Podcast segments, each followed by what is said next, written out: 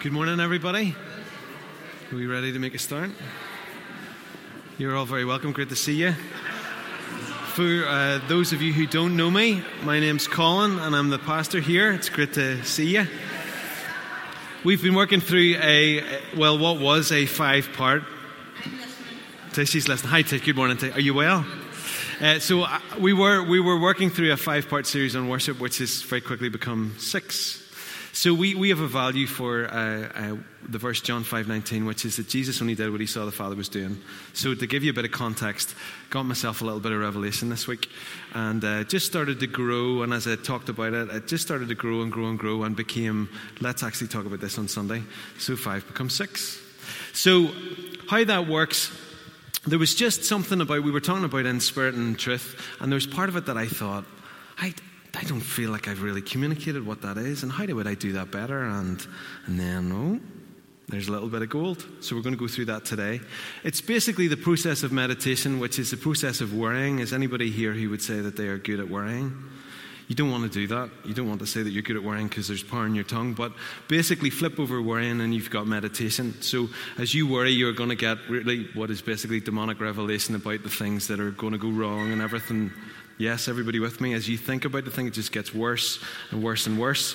Well, in the spirit, as opposed to the spirit of fear, when you start to meditate on something, then you start to get gold on what the Father's doing and on what, uh, what is present within what God's doing at this time in your life. Does that make sense? So, this is why we're here this morning. So, I'm going to read through John 4. So, you're going to have to bear with me. Um, if, you if you have a Bible with you, then please join me as we read through. So, starting at John 4, verse 1. Now, Jesus learned that the Pharisees had heard that he was gaining and baptizing more disciples than John, although in fact it was not Jesus who baptized, but his disciples. So he left Judea and went back once more to Galilee. Now, he had to go through Samaria. So he came to a town in Samaria called Sychar, near the plot of ground Jacob had given to his son Joseph. Jacob's well was there, and Jesus, tired as he was from the journey, sat down by the well. It was about noon. So let's just take a quick pause just to give you some background information. This scene is in Sychar, right? At Jacob's well. It is thought that it's the plot of land that was bought by Jacob in Genesis 33, verse 19, where it says, He bought a piece of land on which he had encamped and he bought it from the sons of Hamor, Shechem's father, for a hundred pieces of money. There he erected an altar and called it El Eloho Israel. My, uh, I was going to say Greek or Hebrew, I can never remember, is getting better. El Elecho Israel, which means God, the God of Israel. This was after, if you know the story of Jacob, he wrestled with a man it was after he had done that and received a new name, Israel. And the meaning for the name Israel was, You have contended, which means persevered, and now have power with God and with men, and you have prevailed. So, why do I tell you all that? Well, why I tell you all that is it was for Jacob by his new name that he knew God, and he had bought this plot of land which hundreds, I don't know how many years ago it was before, but at this point, uh, then Jesus is resting by this well, and this woman comes. Okay? The number of a hundred, numbers are very important to God. If you haven't noticed, He numbers the hairs on our head, our days are numbered, and there's significance for different numbers in the Bible. Now, the number a hundred is the number of completeness or wholeness. 10 times 10. You all know the verse John 10 10?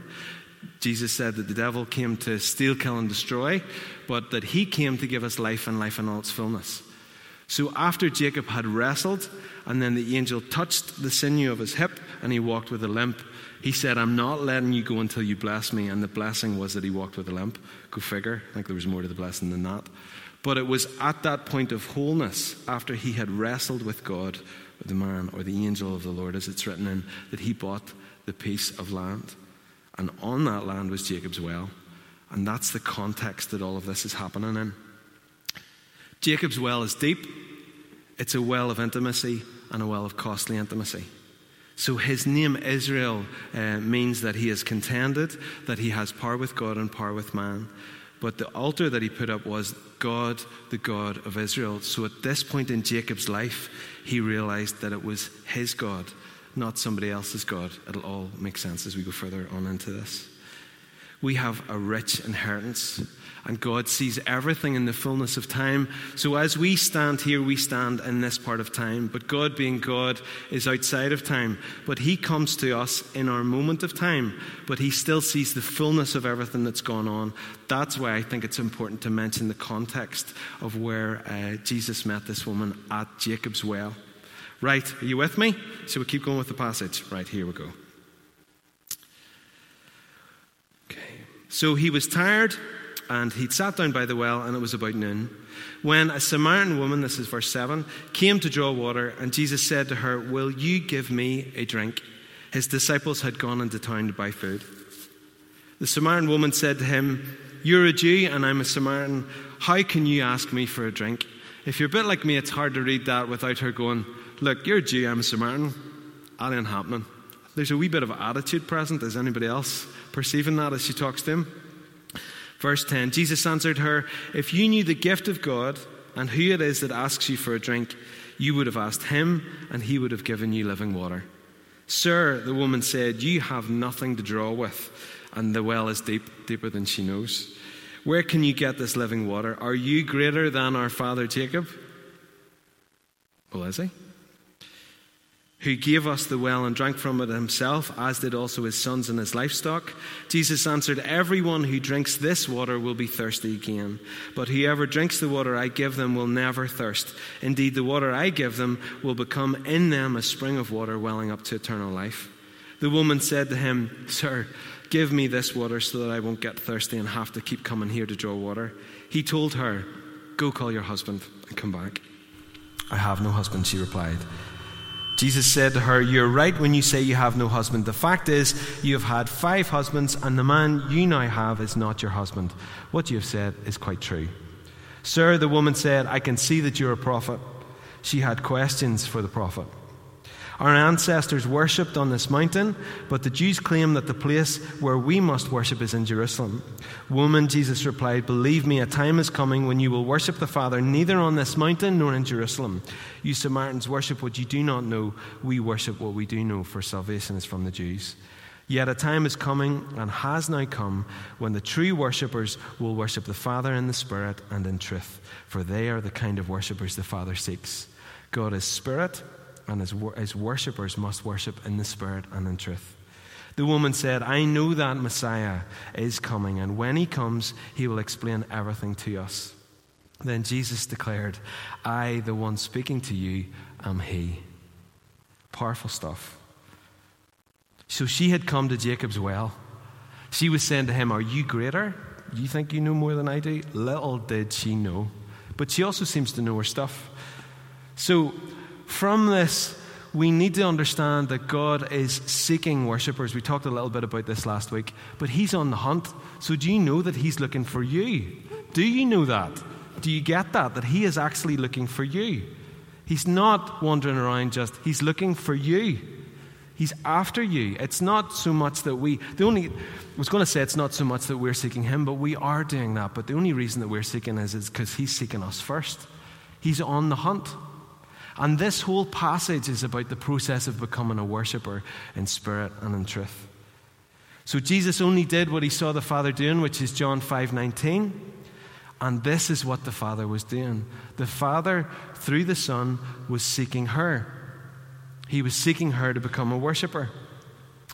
And when we participate with God as He seeks us, we become what it is that He's seeking. So the woman doesn't seem to be in the best place judging by the context of what she revealed about her life. But Jesus met her exactly where she was. In her normal everyday life, Jesus met her exactly where she was. And as you look at this passage, as she participates with Jesus, as he is seeking her, or the Father is seeking her, we become what it is that he's seeking. God God's call comes with his enabling. Bill Johnson said this, which is a really great way to say it. Being willing to do what you're not qualified to do sometimes will qualify you. So I come from a Presbyterian church background. God bless the Presbyterians, but they are not church planters. I am a church planter. We are either clinically insane or this is God. and I believe that it's God. As you all go, whew, boys dear, that's a relief. So I, I, on the front of it, it does not look like I have the qualifications to do that. But if I'm going to uh, stand by what Bill's saying here, it's true. When you're willing to do what you're not qualified to do, it will sometimes qualify you. God's call comes with God's enabling. And this process of becoming a worshiper is a process. Like I've said before, if you want to learn to drive, you don't just hop into the car and just start driving. You could, you could probably kill somebody and kill yourself or cause massive devastation, but this is a process. So let's not separate what we would do in our normal natural lives to the spiritual life and think that it's just about a download. It's not, it's a process. It's a seed that's sown Seeds come because we can't swallow the full tree. Our, our part is to uh, garden the soil of our heart. If you look at Proverbs uh, 4.23, it says that guard your heart above all else because it's the wellspring of life. So your job is to look after the soil of your heart so that whenever the seed comes, whenever the revelation comes, that it's got a, a, good, rich soil. It's not too rocky. It's not got weeds that are present. It's a good soil. So that's our part. And the process of engaging God often starts with us in our soul and ends in the spirit. So she, Jesus said, Can you give me a drink? And, and she said, No, I'm not giving you a drink. Um, and then she says, How are you going to get this water, this living water that you're talking about? He's in the spirit. She's very much still in her flesh. And if you notice, there's a bit of a ping pong process as they go through. She keeps coming back with, well, he says, Do you want some living water? Well, how are you going to get the living water? Well, it's going to come as, you know, it's going to be a spring within you. And, well, how's that going to work? But I really like the idea of not having to come here every day to draw the water. For so much of the passage, she is still talking about from her fleshly point of view. So it's a process. God may engage you on the level of your soul, and then it ends up in the spirit. She was re- looking for relief from her daily life. He wanted to give her life in all its fullness. The soul cannot perceive to even request what the Spirit desires to accomplish. Our understanding does not have it. But we need to keep asking because primarily it's about relationship. But the more that we just step in, and as the song was singing, deeper and deeper still, the deeper and deeper that we go in, then we can start to understand and perceive what it is that God wants to do with our lives. But our minds, our, our wills, and just our, our simple own understanding cannot do it. We often ask too little because our perspective, our own understanding, it just cannot support the weight of what the Spirit wants to do. And to be honest, if any of us really knew the destiny that He has for us, at this point we might freak out. You know, when you, uh, I don't know whether you've been uh, with in like seminars or something and somebody asks a question and as the person who knows what they're talking about responds you just watch the person's brain go they just can't handle what's been spoken. That's why God just gives us a little bit at the start, because if we understood the fullness of the destiny of what He wants to do with us, do you have any idea the good things that He has in store for you? Jeremiah 29 11. For I know the plans that I have for you plans to prosper you, not to destroy you. And sometimes when we're just at the point of change, we go, oh, it's all too hard. And sometimes I think God's going, come on, just hold on, hold on, hold on. Oh, and they give up. And then he brings you back to the place where you hold on, hold on, hold on, hold on. And then you're stepping and go here. This is a wee bit more spacious. This is good. I don't feel like, oh, I'm not struggling with what I struggled with over there. Hold on. He's got amazing plans for you. Don't worry about the detail of it. Don't get all caught up in how it's going to happen. You can't make this happen. Just step in and step on. The soul cannot perceive to request what the Spirit desires to accomplish. So, at the point where Jesus says to her, um, Go and call your husband and come back, and she, in utter transparency, just says, There it is. This is, I don't have a husband. And Jesus then says, That's correct. You don't. You've had five, and the one you now have isn't, isn't your husband either. The ministry of the prophet uncovers so much about her. It's at this point, at this point, when she understands in her spirit that she is known, that she then steps into the spirit. It stops being about the flesh and about the water and about satisfying material needs. It all of a sudden kicks into the place of, I get what's going on. She's beginning to move in the spirit. And it's the revelation that she is known by God that causes her to do that. So, do you know that He knows you? We all need to know that He knows us. That's the very thing that will cause you to go after Him. Whenever I'm in worship, I'm sure it's the same for you, and you get those moments. Sometimes it feels like God just explains certain circumstances to me, or I'll say, Did you, you know, that little thing that you thought was totally insignificant? Well, actually, here's the significance of it. Or he'll say something about my past and bring it up. Or he'll tell me something about a relationship. Or he'll say something about me that I didn't think was typically important. Um, and, and, I just know that I'm known. I know that I'm loved. So, a really, really uh, seemingly superficial circumstance happened to me years ago. I was, now you may think this is ridiculous, but I am going somewhere. I was uh, in work and I love making poached eggs. Anybody else a poached egg fan? Figured out how to do it? the way you got to keep it moving, keep it moving. If you don't, that sucker's going to stick to the bottom of the pan. You got to get out your. Claire hates those, you know, those wire brush scrubby things, but they are the dogs for getting the bit of the egg off the bottom of the pan. So anyway, I'm making a poached egg. I real, you got to understand. Whenever that egg cracks, part of me is devastated. All right, if that yolk cracks, my poached egg is not quite the same. I had one egg in work, and just before I cracked that egg, now you're going to think this is ridiculous. But the Holy Spirit said to me, It's going to break. And it broke. And I was like, My egg broke.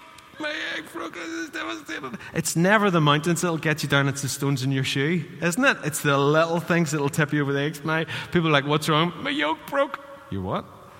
Um, so, anyway, I'm reiterating this to Claire, and I said, Look, love, this is really, I'm telling you because it, I think it's, I think it was just me. And I said, I, I, you know the way I like my eggs, don't you?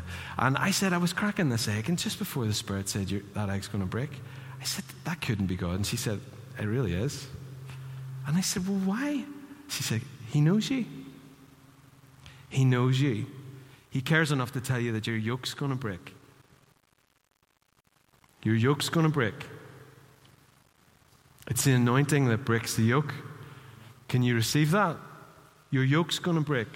The little things that go on in your natural life are often symbolic, symbolic, symbolic, symbolic of what's going on in the spirit.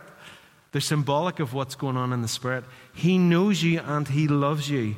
If there's something wrong with our children and it's just something little, and to you it maybe be that's ridiculous. Why are they caring for that? Because we love our children. He knows you.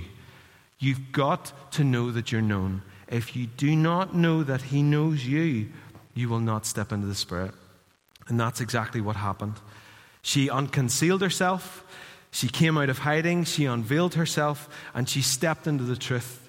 And the truth released the revelation to her that she is known by God, which caused her to worship Him for who He is.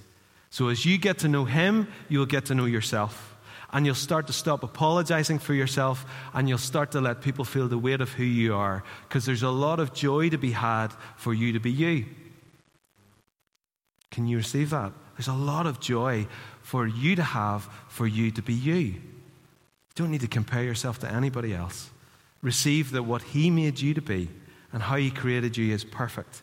He's perfect in all His ways. And grace is given to the humble.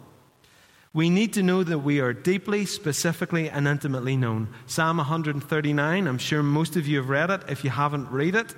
He knows a word before it's on your tongue. Luke 12, verse 7 even the hairs on your head are numbered. Now, you might say that it's ridiculous that he told me that the yolk of my egg was going to break. Well, what's the point of having the hairs on your head numbered? I don't know what it is.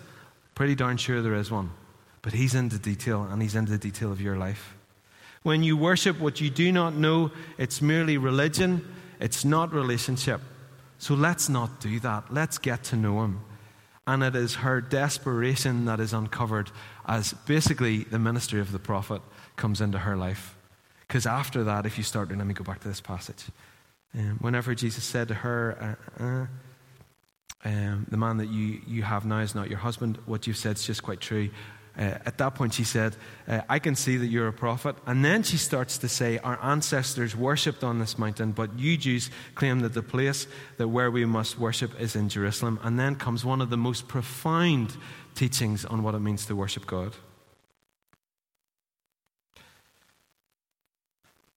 You will know the truth, and the truth will set you free. God often will ask us, Well, what's going on in your life? Not because He doesn't know, we talked about this last week, but as we reveal as we begin to tell the truth about where we're at, as we begin to own up to the fact that we can't say no, or that we often do that, or we look here for satisfaction there, or we're looking for this in circumstances, or it's really about us, or whatever it is, as we come into agreement with Him, which is basically repentance, when we step into alignment with what He, he knows to be true about us, we are set free. It's like those circumstances where just there's something not right. You just you're talking with somebody, they say they can't make something, or just something odd's going on, and you're going, there's something not right about the circumstance. And then they come and say, Well, actually, this is going on. And what do you know? You feel free. Ah, that makes total sense. We've all had those moments, haven't we? Where you're just talking to somebody and they unveil a little piece of information. Ah, I'm set free. So it's the truth that sets you free. When we are confronted by the truth about us, we only, at that point, we realize that we are counted by the truth, which is the person of Jesus Christ. And after that, at verse 28, that's when she abandoned her old means of sustaining life because now she discovered that there was a fountain within her. Her priorities had shifted. Our priorities change when we know that we are known deeply and intimately by God. So here's a question for you what buckets do you need to leave behind? What things do you have in your life that you go for to bring refreshment to you? Mel Gibson, uh, who's I think struggled with alcoholism most of his life, said that he either goes to one of two spirits, one being Jack Daniels.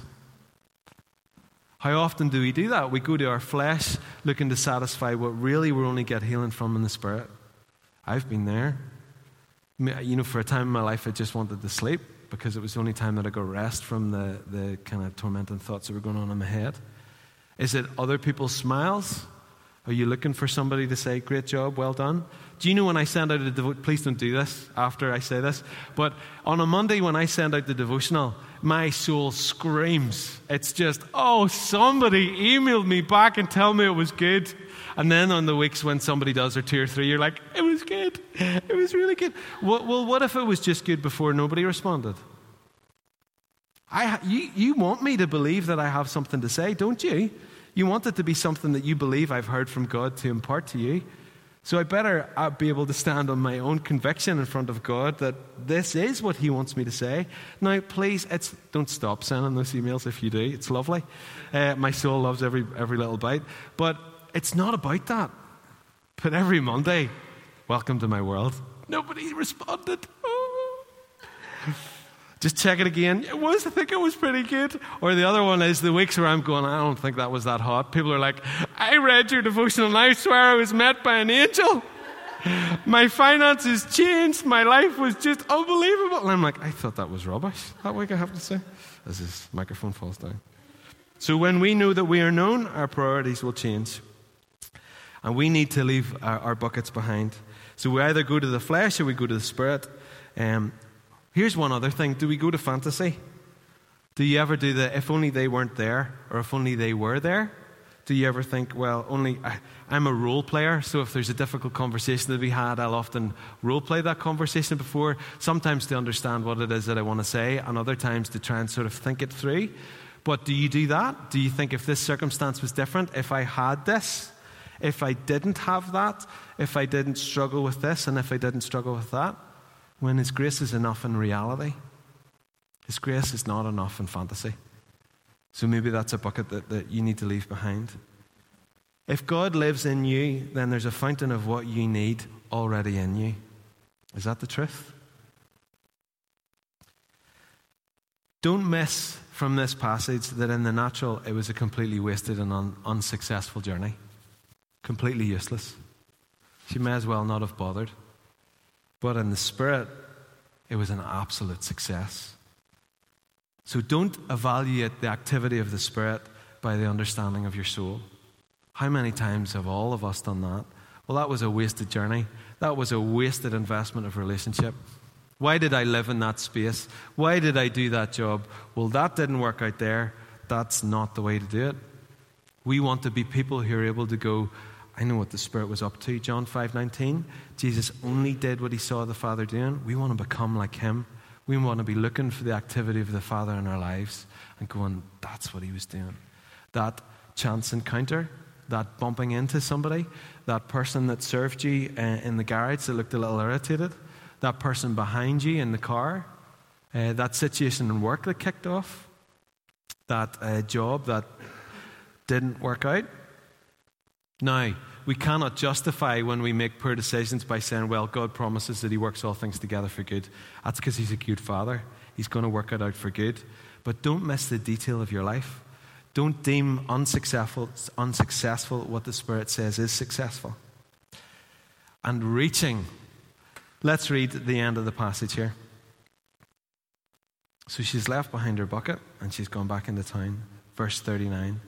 Many Samaritans from that town believed in Jesus because of the woman's testimony. He told me all that I ever did. She's saying, He knows me, He sees me, and He loves me. Back to verse 40. So when the Samaritans came to him, the Samaritans came to him, they asked him to stay with them, and he stayed there for two more days. And many more believed because of his word. They said to the woman, It is no longer because of what you said that we believe, for we have heard for ourselves, and we know that this is indeed the Savior of the world. So she meets Jesus, she goes through this whole process, and then she cannot help but abandon her bucket and get straight back to town and tell everybody about what had happened and who she'd met. It's about intimacy and it's about impact. So she meets him and then she goes and she just starts telling people. She didn't need to be trained about it. Now, training, of course, has value, but she countered Jesus and she went and told them. It is the urgency of your testimony that is going to urge the people to come. So be urgent about it.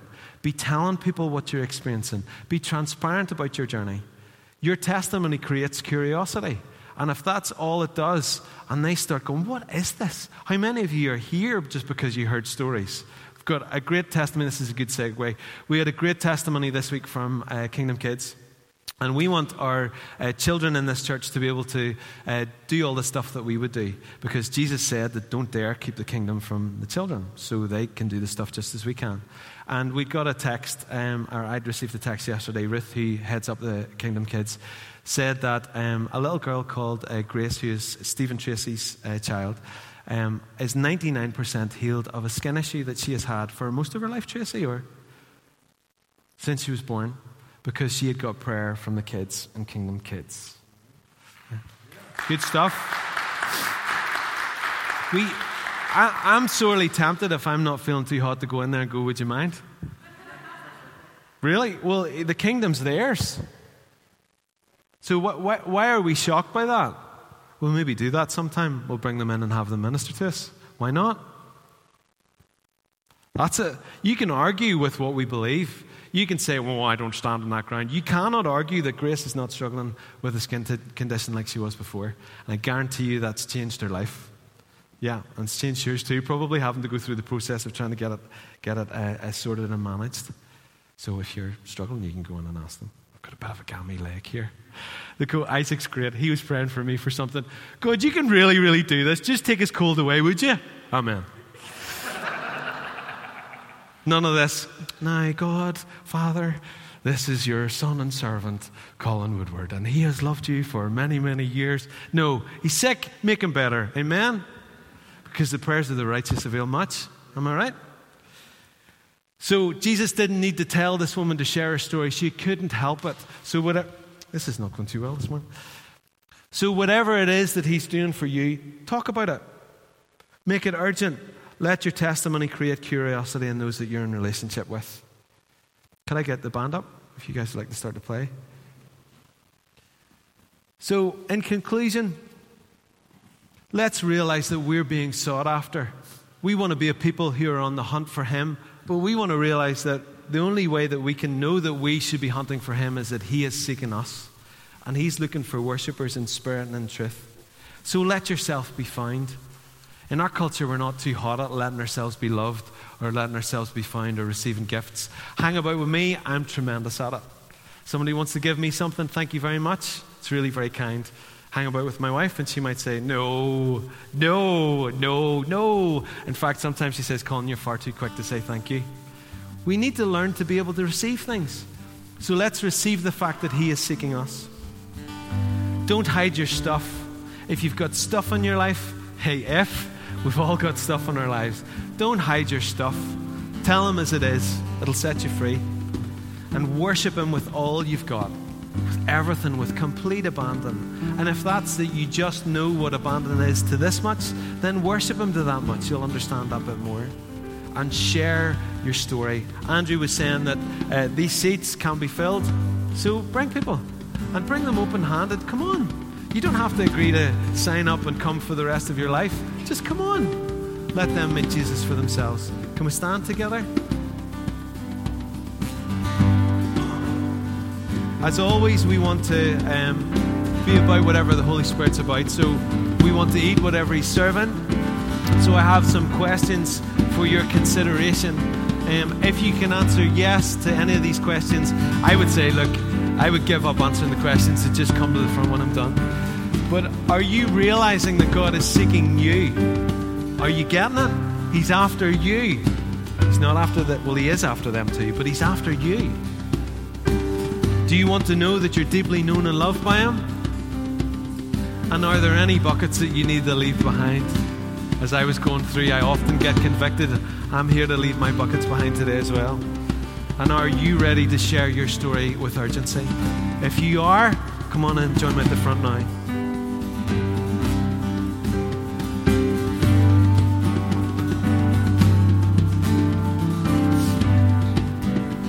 So we're going to worship for a time. Come on. We're going to worship for a time, and then we're going to uh, be ministered to. So, Holy Spirit, come. We realize and recognize that it takes you to worship you.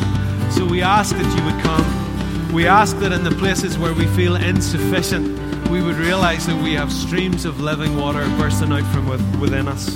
So come, Holy Spirit, and increase your presence here.